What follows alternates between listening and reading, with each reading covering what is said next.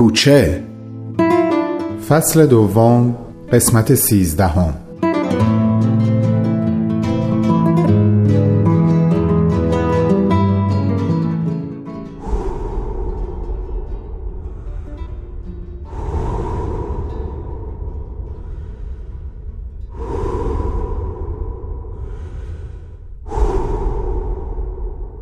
هوا هنوز کاملا روشن نشده بود. وسط سالن بزرگ دادگاه انقلاب ایستاده بود و به دیوارها و ستونها و سقف بسیار بلند که زشتی سیمانیشون با سنگهای سفید مرمر هوشونده شده بودند نگاه می‌کرد. هر سه طبقه و تمام درهای اتاقهای محاکمه را از نظر گذراند اونقدر خلوت بود که پژواک نفس کشیدنش رو در اون فضای تماما سفید و سرد میشنید.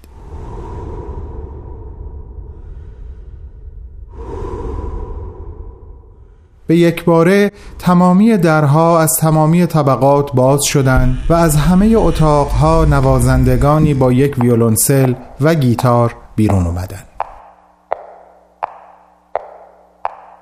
همه با نظمی دقیق سازهای خودشون رو لبه بالکنها که مشرف به سالن بزرگ دادگاه بود گذاشتن لحظه ای به هم نگاهی انداختند و همه در یک آن هماهنگ با هم شروع به نواختن کردند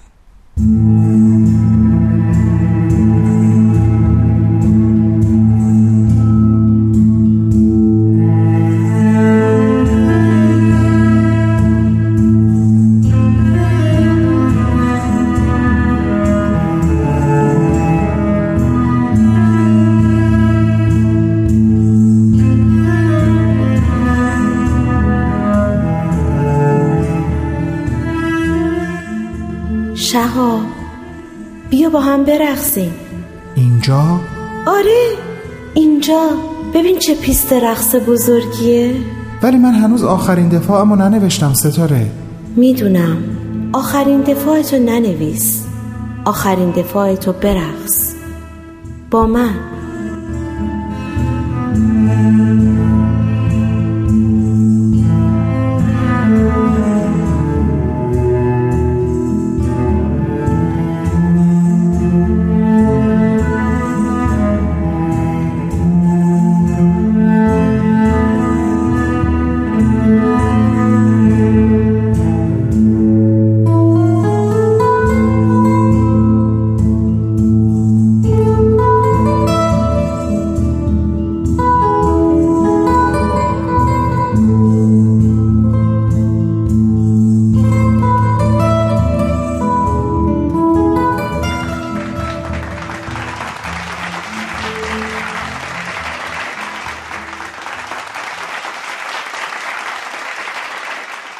وقتی با صدای زنگ ساعت از خواب پرید برای چند ثانیه ای هنوز صدای دست زدنها و تشویق کردنها توی گوشش بود. سعی کرد افرادی که در بالکنهای هر سه طبقه در کنار نوازندگان ویولونسل و گیتار او و ستاره رو تشویق می‌کردن رو به یاد بیاره. حاج آقا کهنسال پدر و مادرش حسین و نادر ژیلا و شاهرخ حامد و شکیب داوود و امید از بچه های کافه کوچه و بهمن رو به خاطر آورد.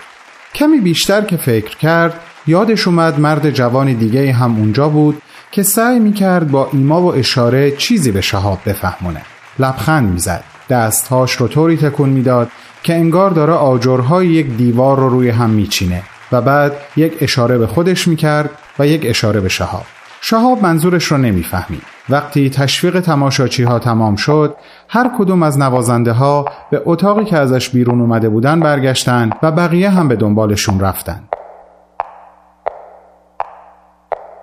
شهاب متوجه شد ستاره هم دیگه کنارش نیست. سالن به سکوت محض قبل برگشته بود. که ناگهان صدای زنگ ساعت خبر از تمام شدن رویا و بازگشت به واقعیت می‌داد. هرچند که واقعیت روزی که در پیش بود برای شهاب می‌تونست واقعیت شیرین به اندازه یک رویا باشه. امیدوار به اینکه امروز به کمک نگار می‌تونه خبری از ستاره بگیره و پیداش کنه دنیای رخت خواب رو ترک کرد و رفت تا آماده رفتن به کافه کوچه بشه.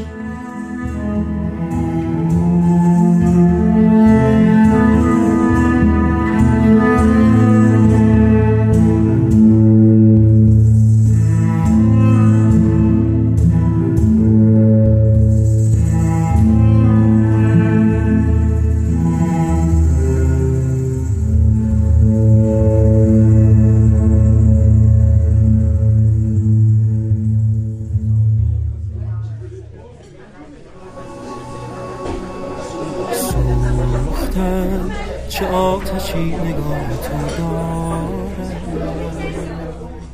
ستاره خبر داره که ما الان اینجاییم؟ نه بهش نگفتم ترسیدم منصرفم کنه آخه چرا؟ چرا ممکن بود این کارو بکنه؟ چون میترسه اگه زیر قولش بزنه برای شما خطرناک باشه اصلا سر در نمیارم چه قولی چه خطری برام واضح تر بگو نگار میشه قبلش بپرسم حدس تو چیه؟ من تا دیشب واقعا فکر می‌کردم دستگیر شده تا اینکه فهمیدم کتاب و یکی دیگه برداشته راجع به اون کتاب روحی حرف می‌زنی؟ تو هم در جریانی؟ یکی دیگه برداشته؟ یعنی کسی به جز پدرش؟ شهاب یک لحظه با خودش فکر کرد که شاید نادر اصلا دلش نخواد نگار در جریان اتفاقی که افتاده قرار بگیره به همین خاطر حواسش رو جمع کرد دوباره حرفی نزنه که بعد پشیمون بشه میشه برام بگی چی از این قضیه می‌دونی؟ خب مثل اینکه بالاخره یکیمون باید دست از این کار بکشه و سوال رو با سوال جواب نده. باشه برات میگم. روزی که ستاره متوجه شد کتابش توی اتاقش نیست مطمئن بود اتفاق بدی در پیشه. و خب حدسش درست بود. چون اگه اشتباه نکنم همون روز تو دستگیر شدی. درسته؟ درست یادم نیست. فکر کنم فرداش. ستاره برام تعریف کرد که فردای اون روز میره دادگاه انقلاب دفتر پدرش. تو فاصله بین دو محاکمه میره تو اتاق صاف تو چشای پدرش نگاه می‌کنه و میگه حالا که اون کتاب رو پیدا کردی احتمالا فکر می‌کنی همه چیز رو می‌دونی بابا ولی اشتباه می‌کنی. هنوز همه چیز رو نمی‌دونی. اومدم که برات تعریف کنم و بعد همه چیز رو بهش میگه. یعنی چی همه چی رو بهش میگه؟ با جزئیات برام تعریف کن. جزئیاتش اونقدر یادم نمونده بعد از دو سه ماه. اما یادم بعد از اینکه از ارتباطش با تو و خونوادت براش میگه و اینکه همراه حلقه یک روحی تو بوده از پدرش سوال می‌کنه شهاب رو دستگیر کردی؟ و اون هم میگه من دستگیرش نکردم اما می‌دونم که دستگیر شده. یادم بهش گفته بوده من که الان تو دادگاه انقلابم و به راحتی می‌تونی با گرفتن برگه ورودم منو همینجا بازداشت کنی. خودم اعتراف کردم به همه چیز. نگو که این اتفاق میافته. نه این اتفاق نمیافته. ولی اتفاق دیگه ای میافته که تا همین الان هم ادامه پیدا کرده. حاجی سال با دخترش یک معامله می‌کنه. ازش می‌خواد ارتباطش رو به طور کامل با تو و خانوادت قطع کنه و اونم کاری می‌کنه که خیلی زود تو آزاد بشی و حتی در محاکمه نهایی حکم تعلیقی بگیری و نری زندان. و گویا به ستاره یادآوری می‌کنه که خوب می‌دونی کوچکترین تماس تو توسط مامورای ما رسد میشه و این به معنای باطل شدن این قول و قراره. فقط با اولین تماس. تو چند روزه آزاد شدی شهاب؟ 16 روز اونجا بودم. پس حاجی سر قولش بوده. عجب. هنوزم میشه یه حسی از انسانیت توش پیدا کرد. خلاصه ستاره همونجا گوشی موبایلش رو میندازه رو میز پدرش و میگه شرطت رو قبول می‌کنم. فقط آزادش کن. دارم از دفترت میرم بیرون بابا تا پایین پله ها و قبل از رد شدن از در خروجی فرصت داری دستور بدی دستگیرم کنن و اتاق پدرشو بعد دادگاه رو ترک می‌کنه و میره خونه تا امروز یعنی تو این مدت همش تو خونهشون بوده؟ دانشگاه هم نمی‌رفته؟ تو چجوری باهاش در ارتباط بودی؟ از دانشگاه مرخصی گرفت و تا دلت بخواد توی این مدت نقاشی کشی خیلی از تابلوهاش الان تو خونه ماست طرحهای رئال و سورئالی که از چهره تو کشیده باید ببینی شهاب. من و ستاره بیشتر از طریق ایمیل با هم در ارتباط بودیم و هستیم. و گاهی من بهش سری می‌زنم. البته خیلی دیر به دیر. آخرین بار کی دیدیش؟ دیروز عصر. وقتی رفتم اون نقاشی که از درختای پانسمان شده اون باغ کشیده بود رو ازش بگیرم. همونی که باعث شد الان من و تو اینجا باشیم و با هم راجع به ستاره حرف بزنیم. راستی ستاره هیچ وقت راجع به من با تو صحبت نکرده بود؟ چرا؟ ولی به ندرت. دیروز وقتی نادر های تلفن اسم تو گفت شناختمت. یعنی حد زدم این نگار باید همون نگاری باشه که ستاره ازش گاهی صحبت می‌کرد. خب بازم غنیمته. نسکافت سرد شد. آره مال تو هم همینطور. انفرادی شده سلول به سلول تنم. خود من در خود من. در خود من زندانیست انفرادی شده سلول به سلول تنم. خود من در خود من در خود من زندانیست انفرادی همه شب من به خیابون می‌زنم. خست از حال و هوا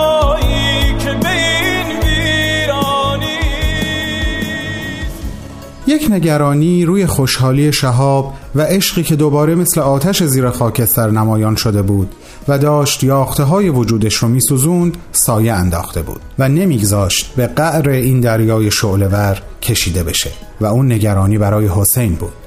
پس حاجی کهنسال می‌دونه حسین بهش دروغ گفته. می‌دونه این کتاب توی اتاق ستاره بوده و حسین چیزی بهش نگفته. خدا می‌دونه این که تا حالا دست نگه داشته و کاری نکرده چی تو فکرش و منتظر چه لحظه ایه. یا به حالا خودت به دادش برس. نگار جان امروز قرار بود نادرم بیاد ولی تا حالا پیداش نشده. میشه یه زنگی بهش بزنی ببینی کجاست میاد یا نه؟ یعنی الان این مسئله از جریان ستاره برات مهمتره؟ آدم عجیبی هستی ها. شاید بعدا بتونم برات توضیح بدم. اما مطمئن باش هیچی الان از ستاره و دیدن دوبارش برام مهمتر نیست. تو به نادر زنگ بزن دوباره صحبت رو ادامه میدیم. باشه الان بهش زنگ می‌زنم. مطمئنا بد موقع نیست. لاقل به اندازه یازده شب. انفرادی شده سلول به سلول تنم. خود من در خود من در خود من زندانیست سلول به سلول تنم. خود من در خود من در خود من زندانیست انفرادی همه شب من به خیابون می‌زنم. خست از